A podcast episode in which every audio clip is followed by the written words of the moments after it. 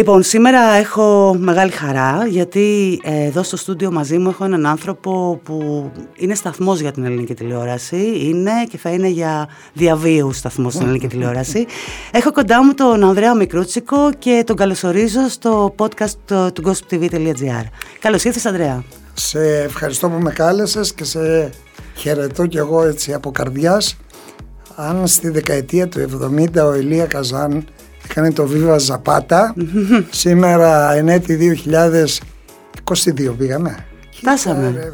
Ναι.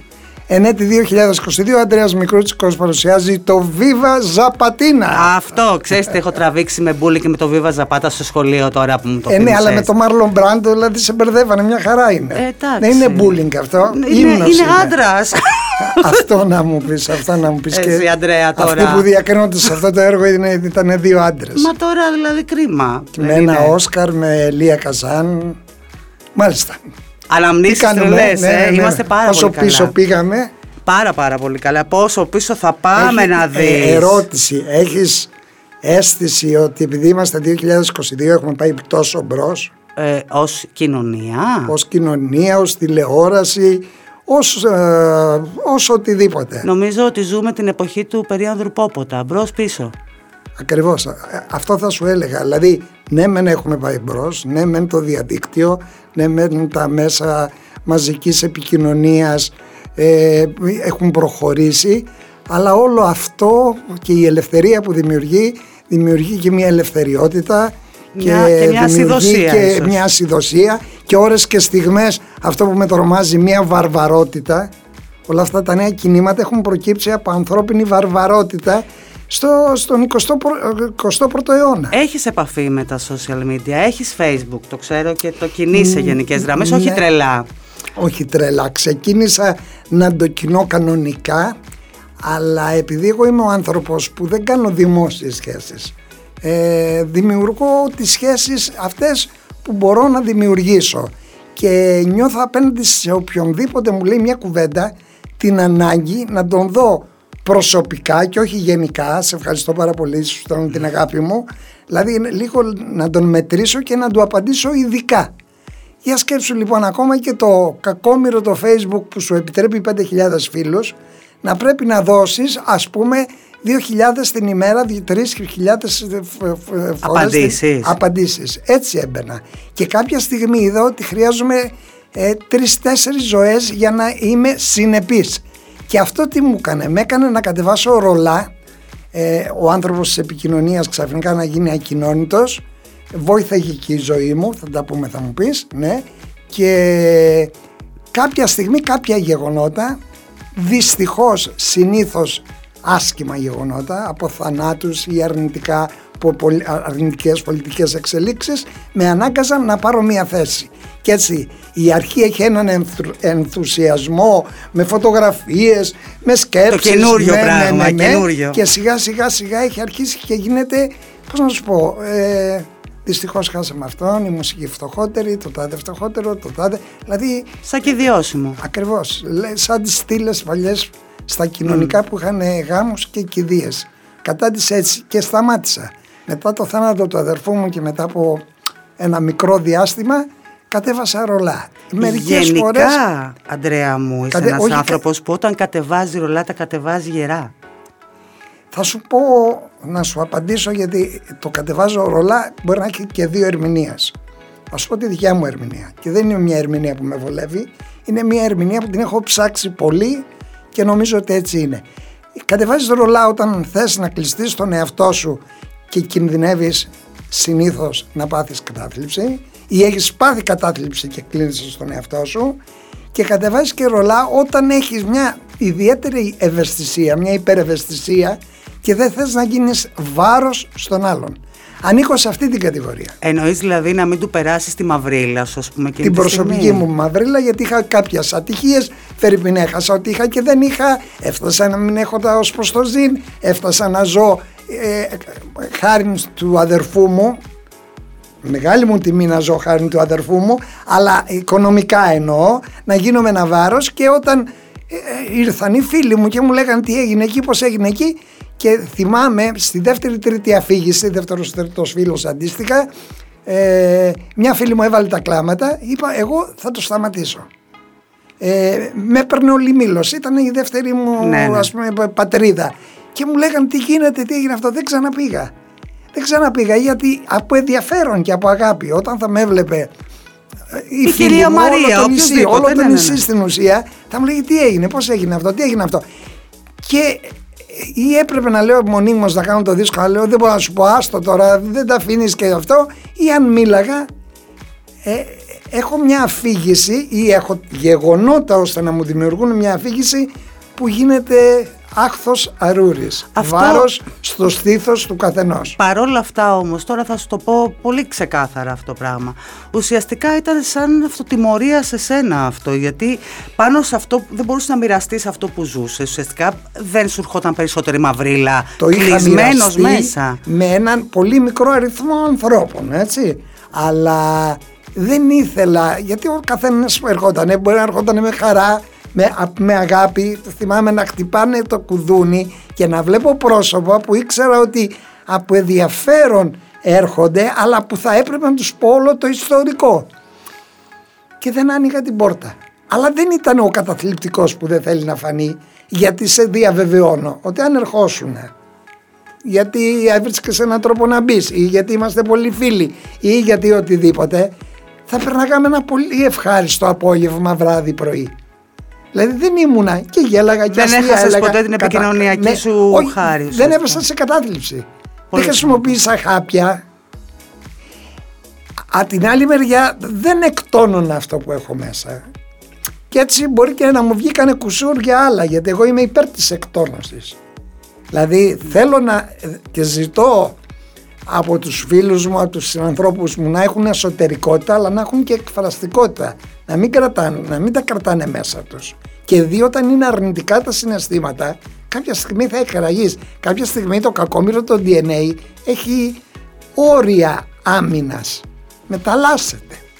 Ήτανε το 2009, αν διόρθωσέ με αν κάνω λάθος, που ουσιαστικά ήταν... η Δεν είμαι χρονιά. αρμόδιος με τα χρόνια, αλλά περίπου από, αυ- από την ημερομηνία που λες, από, το, από τη χρονολογία που λες, καταλαβαίνω. Θα σου ναι, πω κάπου γιατί εκεί. το λέω αυτό. Ήταν η χρονιά που έφυγε η Μαρία. Ναι. Ήταν η χρονιά που γίνεται ο χωρισμός σου με τη Δημητρά και η χρονιά που τεινάζει στον αέρα το συμβόλαιό σου με το Σταρ τότε. Ναι. Δηλαδή ήταν μια χρονιά που λες και, ε, οκ, κάποια πράγματα ήταν από το Θεό, κάποια πράγματα όμως ήταν και προσωπικές σου αποφάσεις. Που ήταν σαν να είπες, εγώ θα τα αλλάξω, εδώ είναι το σημείο καμπής μου. Τι ακριβώς, για, Δεν γιατί... είπα εγώ θα την αλλάξω. Δεν ήτανε. Ο χωρισμός ήταν ένα ξεχωριστό πράγμα. Δεν είχαν αρχίσει ακόμα τα προβλήματα τα οικονομικά όταν έγινε. Ε, βεβαίως η Μαρία έφυγε μετά. Ε, το οποίο μου κόστισε γιατί η Μαρία ήταν μια γενικότερα σημαντική προσωπικότητα στη μουσική η πρώτη μου γυναίκα και μητέρα του γιού μου Ε, Σαφέστατα. ε, απλά δεν ήμασταν τόσο κοντά. Ήμουνα πάντα ένα είδος ε, φύλακας αγγελός της. Δηλαδή ε, πάντα είχα, ε, ήμουνα η συμπαράσταση, ήμουνα το, η ασφάλειά της για μια σειρά πράγματα.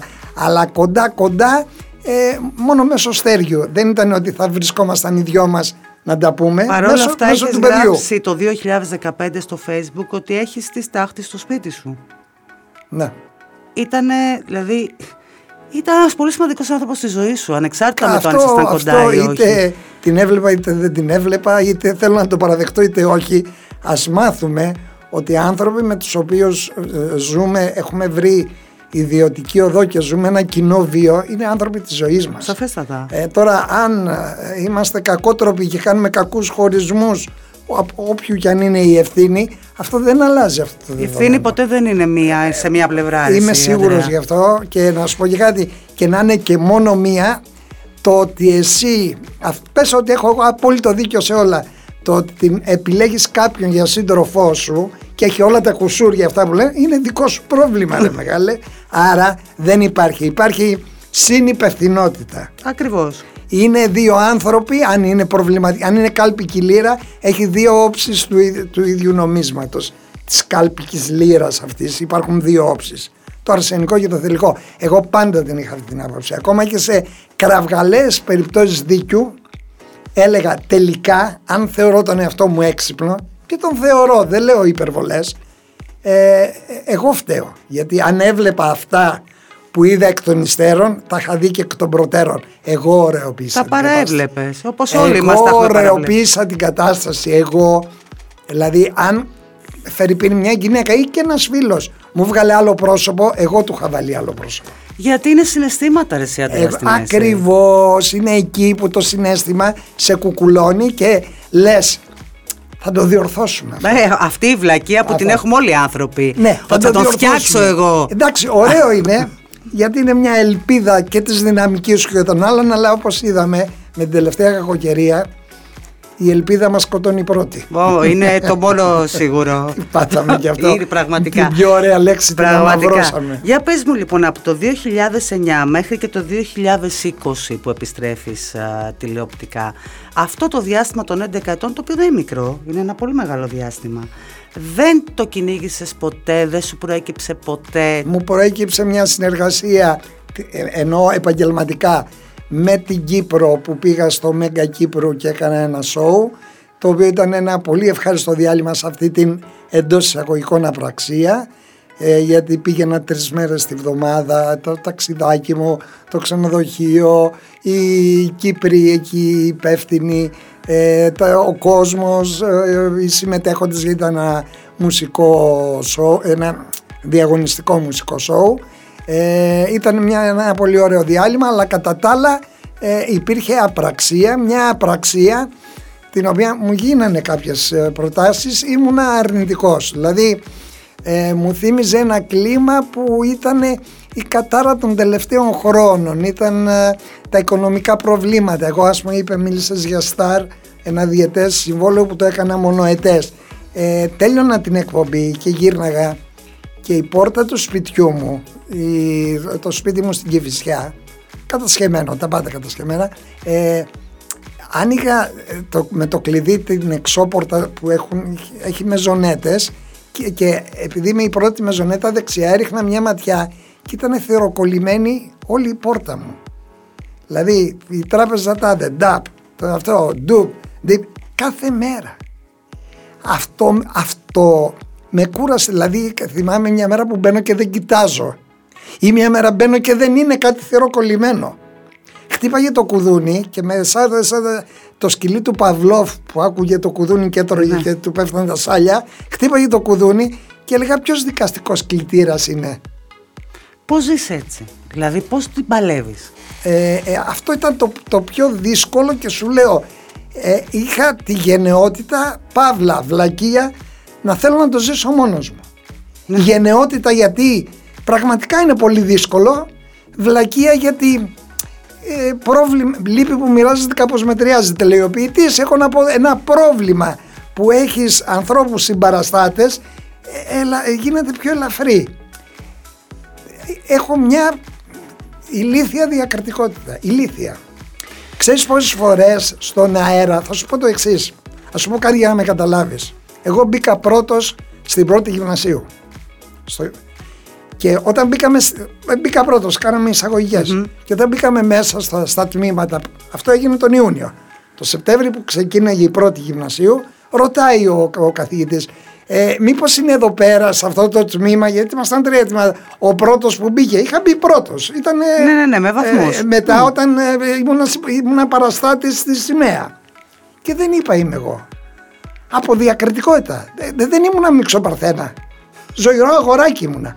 Αλλά μου φάνηκε πολύ αυτό να σηκώσω το χέρι μου να πω Γεια σας. Λέγομαι Αντρέα Μικρουτσικός και μπήκαμε 18 και 7 δέκατα. Έτσι ακριβώς ήταν.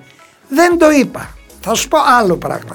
Ξέρεις πόσες φορές είτε σαν καλεσμένοι μου είτε σαν ε, βρισκόμαστε μαζί βγαίνουν κάποιοι παρουσιαστές και λέει τότε που ήμασταν μαζί κόντρα με τον Αντρέα και τον κέρδισα στις θεαματικότητες και δηλαδή το έχουν πει άνθρωποι οι οποίοι έχουν κάνει το εν τρίτον θεαματικότητας από αυτή που έκαναν. Τι να πω, δεν ισχύει και στον αέρα θα με δεις να λέω και να πουνάω το κεφάλι. Ναι. ναι. Δηλαδή, για μένα καταρχήν δεν είναι εύσημο αν μπήκα πρώτος ή αν κάνω μεγαλύτερη θεαματικότητα. Είναι ένα στοιχείο που μπορεί να με διακρίνει ότι όποτε δίνω τη μάχη είμαι. Έχω, πώς να σου πω. Ε, το θες να το κερδίσεις. Ναι, ναι, ναι. Αυτό κτλ.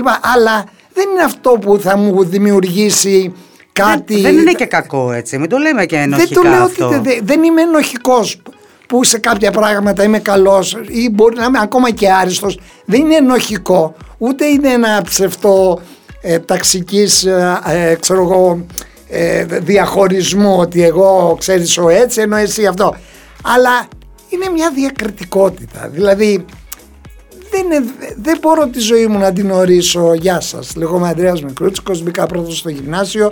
Μπήκα 17ο μαθηματικός. Έχω πάρει αυτό. Έχω πάρει το πρώτο βραβείο στο φεστιβάλ Ιθάκης Μουσικής. Έχω κάνει αυτό το χρυσό δίσκο. Πήγα στην Eurovision με την Άνοιξη. Πήγε η Άνοιξη, δεν πήγε καλά. Έλα που είναι μια τραγουδάρα και είναι από τα καλύτερα τραγούδια της Eurovision. Δηλαδή εκεί δεν, δεν σημαίνει ότι είμαι πάντα χαμηλών τόνων λέω ένα από τα καλύτερα τραγούδια της, στην ιστορία της Eurovision είναι η Άνοιξη. Γιατί το ακούω και σαν ξέρω να αποστασιοποιούμε, ξέρω να βγαίνω όπως ξέρω να μπαίνω στα παπούτσια του άλλου, ξέρω να βγαίνω και από τα δικά μου τα παπούτσια. Και το ακούω. Είναι εξαιρετικό τραγούδι. Δεν πήγε όμως καλά. Δεν έχω πρόβλημα με το καλά, κακά, στράβα και ανάποδα. Έχω πρόβλημα με το αποτύπωμά μου να είναι καθαρό, να είναι ειλικρινές, να είναι αυθεντικό και να είναι το τόσο αντιφατικό όσο μου ανήκει σαν αντίφαση. Γιατί είμαστε, Είσαι είμαστε, είμαστε ένα αντιφατικό γίγνεσθε. Είμαστε συνύπαρξη πολλών πραγμάτων. Απλά δεν Αλλά όλα τα κομμάτια μας. είναι όταν υπογράφω και λέω γεια σας, είτε τηλεοπτικά, είτε γεια σας ε, ραδιοφωνικά, είτε γεια σας στον δρόμο, στα μάτια μου, στο πρόσωπό μου, στις εκφράσεις μου, να είμαι εγώ που εγώ είμαι ένα άτομο που ψάχνω τον εαυτό μου, τον βρίσκω μέχρι ενός ορίου, αλλά δεν παίζω κάποιον άλλον. Πες μου κάτι, Είμαι πολλά πράγματα. Κάθε στιγμή μπορεί να είμαι και ένας άλλος, αλλά δεν πετάω την μπάλα έξω για καθυστέρηση. Δεν παριστάνω κάτι που δεν είμαι. Διάβαζα και μου είχε κάνει τρομερή εντύπωση γιατί ξέρω ότι είσαι ευφύης και νομίζω ότι όλοι οι άνθρωποι γνωρίζουν ότι είσαι ευφύης. Δεν ήξερα ότι είσαι και πλακατζής. Πολύ. Και διάβαζα ότι την εποχή που κάνατε αφισοκολλήσεις με τον Πουλά και τον Ζουγανέλη, του, τον είχε κάποιος δαγκώσει τον Πουλά και του είχατε κάνει πλάκα ότι είχε λύσα ο άνθρωπος και ο χριστιανός καθόταν και παρακολουθούσε τον άγνωστο άνθρωπο για το αν να δει αν θα έχει λύσα ή όχι. Είναι, είναι ακριβώς έτσι και είναι και η αρχή για το, για το φίλο μου το Σάκη μιας, καλά το είχε μέσα του είχε περίεργα μιας μικροβιοφοβίας, αρρωστοφοβία που έπαθε. Αυτό που του Αυτό. κάνατε. Είμαστε στην οδό Κυψέλης, αφίσα, κολλάει και ο Γιάννης ο Ζουγανέλης και ο Σάκης Μπουλάς και εγώ και η Αλεξάνδρα η τραγουδίστρια. Α το καλό. Του Τσιτσάνι, αν θυμάσαι. Ναι, ναι. Αυτή η ομάδα, κοίτα ομάδα φυσοκολλητών. Συναυλία ε, για τα μακρονισιώτικα, έτσι λεγότανε, δηλαδή που ήταν η οδή στο Βλαδίμιο Μαγιακόφσκι και η καντάτα για τη Μακρόνισο που είχε κάνει ο Θάνος με Γιώργο Κιμούλη, ε, πώς το λένε, αφηγητή, ένα έργο σύνθετο, σύγχρονο, καντάτα ήταν. Εσύ και στείλουμε και, και αναλαμβάνω εγώ τις αφήσεις. Ναι, και, και κάνω παρέα με όλα αυτά τα παιδιά. Από το καφεθέατρο, σωστά. Ε, από το καφεθέατρο και από το σπίτι μου. Στο σπίτι μου δηλαδή συναντιόμασταν ο Γιάννης και ο Σάκης και μερόνυχτα και στο σπίτι του Γιάννη γινόταν αυτά. Λοιπόν, και αποφασίζω και λέω στο Δάνο θα αναλάβω την αφισοκόλληση γιατί δεν είχαμε λεφτά. Ε, στείλουμε, παρέα έκανα τότε και με την Αλεξάνδρα και αυτή η ομάδα μαζεύεται. Και κάποια στιγμή είχε τράπεζα Σύρου και Κυψέλης. Θυμάμαι ναι. και, το, και τους δρόμους. Εκεί κολλιέται μια αφίσα και είναι ο, ο Μπουλάς. Ο Σάκης ο Μπουλάς ήταν και δυνατό παιδί και τσαμπουκάς, Πειραιώτης. Δηλαδή σε, τον έχω δει σε φασαρίες μόνο να, να ύψωνε τη φωνή του και να έκανε. Και είναι ένας τύπος ο οποίος κοιτάζει με ένα στυλ έτσι νευμάτων και αυτό προς την Αλεξάνδρα που κολλάει κι αυτή και της την πέφτει και αναλαμβάνει ο Σάκης που το παίρνει χαμπάρι εγώ είμαι αλλού. Να καθαρίσει. Ναι και του λέει φύγε από εκεί γιατί θα σου ρίξω την κόλλα στο κεφάλι κάτι, κάτι του λέει ο άλλος και ξεκινάνε ο τύπος από ένα σημείο και ο Σάκης και γίνεται, πώς γίνεται σε σταυροφόρους που κρατάνε και κοντάρια και έρχονται. Α, σα, ναι, Γίνεται αυτή σαν η μονομαχία. σύγκρουση. Και τρώει μία μπουνιά από το σάκι και πέφτει κάτω. Και πάμε και τρέχουμε όλοι επάνω του. Και μάλιστα του λέω: Σάκη τον σκότωσες. Γιατί ήταν, είχε αφηνιάσει ο Σάκης. Και εκεί που λέει αυτό, του τραβάει μία δαγκονιά στο χέρι, ανάμεσα στα δύο δάχτυλα εδώ. Και του τρώει ένα κομμάτι. Και εγώ θυμάμαι που κράταγα μία ε, λεκάνη με κόλλα, μου, ε, γέμισε μέχρι τη μέση με αίμα και του λέω του Γιάννη πάμε νοσοκομείο γιατί κάτι του έχει πιάσει και αιμορραγεί. Του βάζουμε κάτι, παρατάμε τα πάντα, να μην στα πολυλογώ, αφήνουμε κάποιον και ο Γιάννης, ο Σάκης και εγώ με το αμάξι μου φεύγουμε τρέχοντας και, γεμι- και φτάνουμε στο νοσοκομείο. Ήταν τότε το, το, το πρώτων βοηθειών στην ε, 3η Σεπτεμβρίου. Ναι.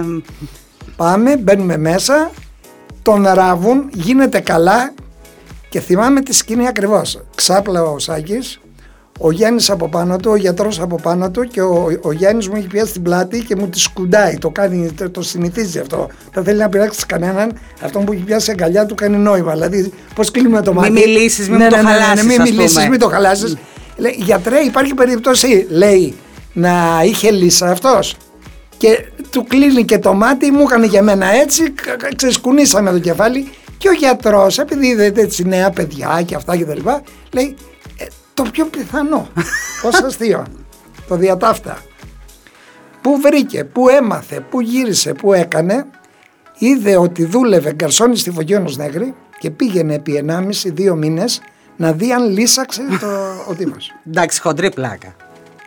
Πλά, όχι μωρέ τώρα δεν είναι, δηλαδή η Λύσα είχε Δεν του εξαφανιστεί. το είπατε. Η Λύσα είχε, ε, όταν άρχισε να κάνει αυτά του είπαμε έλα πλάκα σου κάναμε. Ε, είχε, είχε μπει ήδη το, πώς να σου πω, το μικρόβιο, μικρόβιο. της αρρωστοφοβίας, μικροβιοφοβίας το οποίο το προχώρησε. Ερχόταν με, με, με πίπα για να μην βγαίνει το τσιγάρο, ε, καθόταν στην άκρη της καρέκλας και δεν, φίλ, δεν ακουμπούσε Ε, κανέναν. κάτι πυροδοτήσατε που υπήρχε Έτσι, ουσιαστικά. ακριβώς αυτό.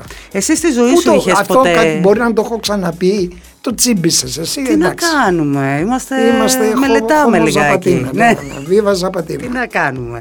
Εσύ στη ζωή σου είχες ποτέ φοβίες; Καμία και τσίμπησα μία. Και ξέρω εγώ από πού την τσίμπησα.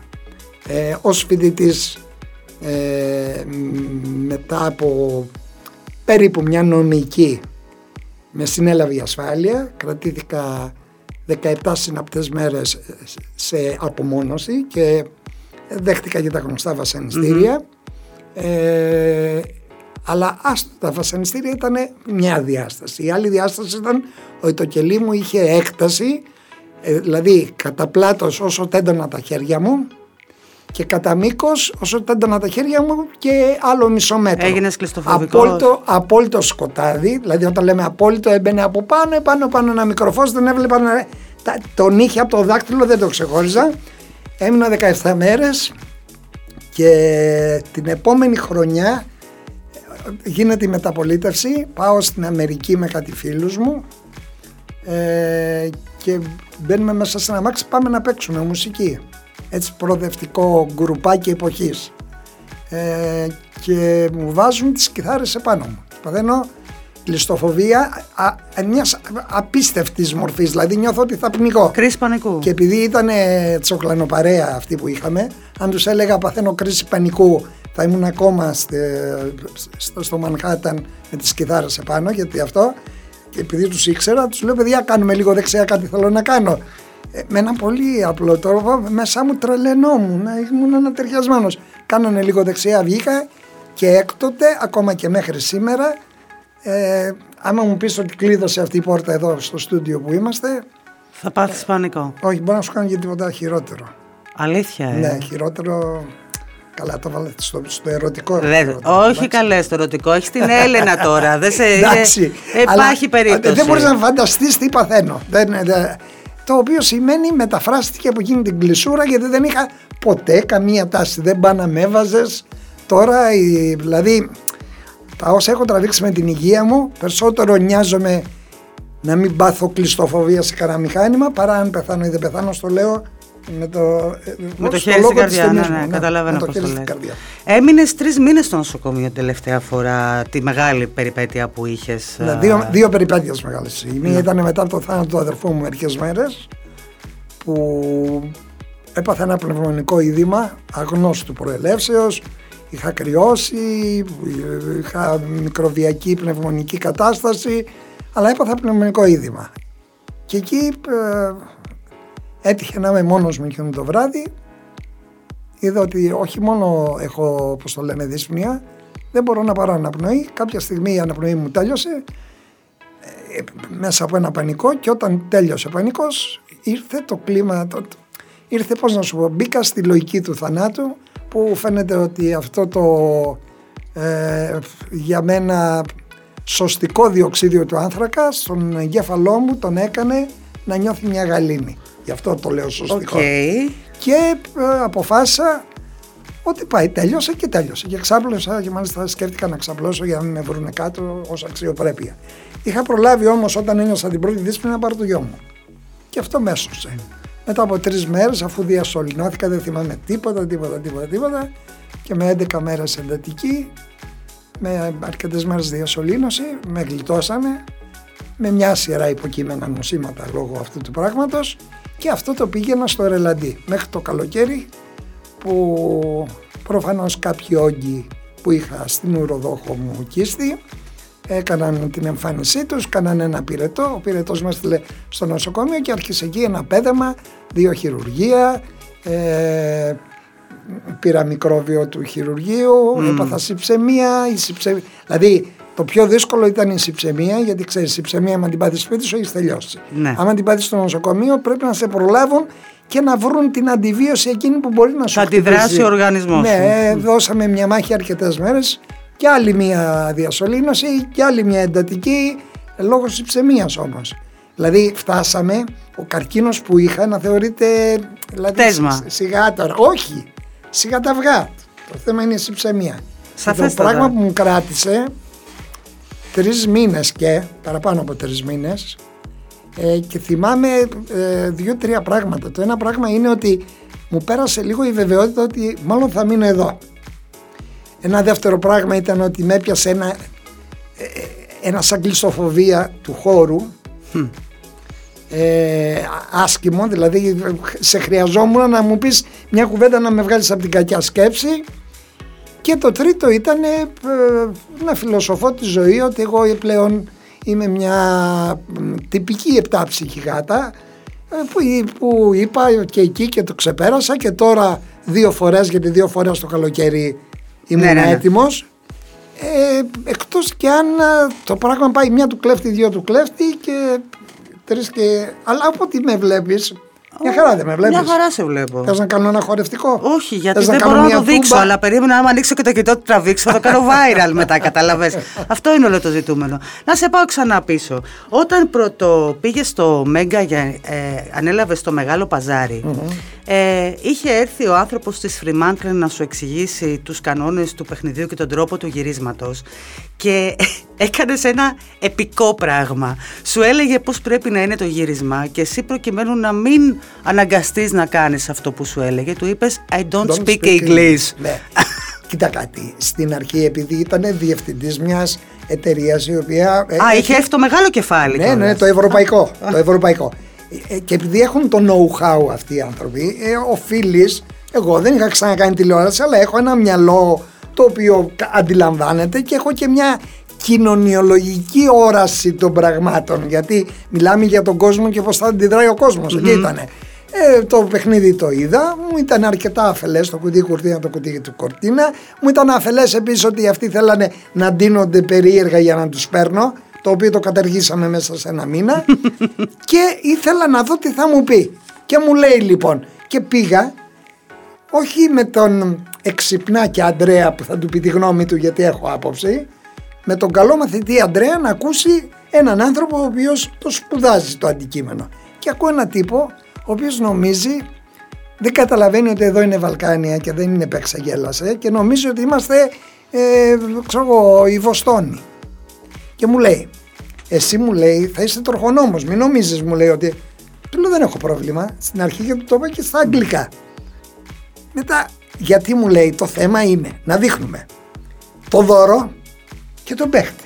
Το δώρο και τον παίχτη. Και λέω κούνια που σε κούναγε λέω εκείνη τη στιγμή και τον αφήνω και δεν του απαντάω. Και αρχίζει μια ιδεολογία γιατί το θέμα είναι η αγωνία του παίχτη αλλά το πιο σημαντικό κερδίζει το δώρο. Θα κάνει τούμπες, θα κάνει χαρές, θα κάνει... Ωραία λέω που πέσαμε, τι νομίζει. Γιατί το έλεγα εγώ αυτό. Γιατί εγώ ξέρω την ελληνική κοινωνία. Η ελληνική κοινωνία και κυρίως το 1980 τόσο που έγινε, πότε έγινε, ήτανε και είχα, είχαμε τη χαρά να έχουμε ακόμα καφενεία, ακόμα πλατείες, ακόμα παρέες, οικογένεια, ε, το χωριό μας, τις, ε, τους φίλους μας, τις παρέες μας, όλα αυτά. Σημαίνει τι, πάει ο άλλος, βγαίνει, ξέρει ότι το βλέπουν όλοι. Δεν είναι εκδηλωτικός. Στην Αμερική πάει ένας παίχτης, ο οποίος ενώ έχει γεννηθεί στην Ανατολή, τώρα ζει στη Δύση. Από, από τους γονείς του απέχει ας πούμε ξέρω εγώ πόσες χιλιάδες χιλιόμετρα. Δεν λογοδοτεί πουθενά. Είναι και εκατομμύρια κοινού, μιλάς. Και είναι, είναι και άνθρωποι οι οποίοι δεν έχουν εκατομμύρια. Το καλοκαίρι δουλεύουν σαν ένα βενζινάδικο για να έχουν ως προς το ζήν. Είναι άλλη ελληνική κοινωνία. Αυτός που έπαιζε εκεί θα έπαιζε πρώτον γιατί είχε ανάγκη να παίξει για τα λεφτά, αλλά θα έδειχνε μια περηφάνεια και θα είχε να λογοδοτήσει στο καφενείο, στη γειτονιά, στο ένα και στο άλλο. Άρα για μένα το πρώτο πράγμα που έπρεπε να κάνεις είναι να τους λύσεις αυτούς τους ανθρώπους και όχι να τους βάλεις σε μια δομή. Δεν ήταν να δείξεις σε μένα. Δεν είχα τέτοιο και δεν έχω ποτέ τέτοιο πρόβλλημα. Θα σε ρωτήσω είναι... κάτι. Σου έγινε ποτέ παρατήρηση; Θα σου πω, θα σου πω. Ε, να σου πω το συγκεκριμένο. Όταν λοιπόν μου ανάπτυξε αυτή τη θεωρία, του είπα I don't speak English Έφερε τον ε, παραγωγό. Ο παραγωγός ήξερε ότι μπορούσα να συνοηθώ. Με κοίταξε, του έκανα ένα με το μάτι. Mm. Του είπε συγγνώμη, δεν το ξέραμε mm. και αυτό. Και του λέω, παιδιά, αν ακολουθήσουμε του ανθρώπου αυτού της παρέα, θα πάει το παιχνίδι ένα μήνα έχει ζωή. Που σήμαινε τι, έτσι σε έπαιρνα σε Έλληνα. Σου έκανα ερωτήσεις, σε πιάνα αγκαλιά, σου έκανα αυτό, σε πείραζα και αυτό. Έλα τώρα, είπες όταν τον έπιανες αγκαλιά του, έδειχνες που είναι το ζώο. Στο τέλος. Στο τέλος. στο τέλος το έκανα αυτό και μάλιστα αν έβλεπα τον άλλον να έχει πολύ ανάγκη. Αλλά ακόμα και στη διαδικασία του παιχνιδιού του λέγα αστείακια τον Έλληνα. Διότι σου λέω και πάλι, άμα του λέγες και κέρδισε ένα αυτοκίνητο, θα το κοίταγε και ο κόσμος θα έλεγε τι. Μήπως δεν το κέρδισε, το γνωστό τότε ερώτημα. Τα, τα δίνετε δίνουν. τα ναι, δώρα. Ναι, ναι, τα δίνετε ναι, τα ναι, ναι, δώρα, σωστό. Λοιπόν, μήπως δεν το κέρδισε. και έφτασα να χάνουν το μεγάλο δώρο και να με πιάνουν αγκαλιά, να με πετάνε στον αέρα, να φωνάζουν, να γίνουν... Το διατάφτα, ενώ πεζόταν στην Αμερική και το είχε πάρει και η Ελλάδα, μετά από την επιτυχία του να έρθει πρώτος στα ratings και αυτό, ξανά αναβαπτίστηκε και μου στέλνανε, μου έχουν στείλει τουλάχιστον πέντε χώρες να παρακολουθήσουν πώς κάνουν το μεγάλο παζάρι και το ξαναπουλήσανε σε όλη την Ευρώπη και το, τους πρώτους που εκπαιδεύσαμε, εκπαίδευσα, εκπαιδεύσαμε, αλλά γιατί η παρουσία έπαιζε σημαντικό ρόλο και η παραγωγή ήταν τους Τούρκους. Αλήθεια. Τώρα όπως βλέπεις μας εκπαιδεύει Τούρκος. Στο survivor. Είδες πώς άλλαξε Για άλλο πράγμα. Ε, πώς άλλαξε εποχή; Άλλαξε εποχή και εδώ θα κάνουμε ένα stop και θα τελειώσουμε το πρώτο μέρος της συνέντευξης αυτής και θα συνεχίσουμε εμείς μεταξύ μας αλλά ο κόσμος θα τα ακούσει την επόμενη εβδομάδα το υπόλοιπο αυτής της συνέντευξης γιατί ο Ανδρέας Μικρούτσικος δεν χωράει σε μια εκπομπή. Χρειάζεται τουλάχιστον Σε στενοχώρησα τώρα που συνέβη αυτό. Καθόλου; Καθόλου. Όχι. Τότε με τα χαράς να συνεχίσουμε και να είμαστε έστω και ε, με αυτόν τον τρόπο δύο, δύο φορές μαζί. Λοιπόν αποχαιρετάμε προς το παρόν. Φιλιά, φιλιά, φιλιά και την αγάπη μου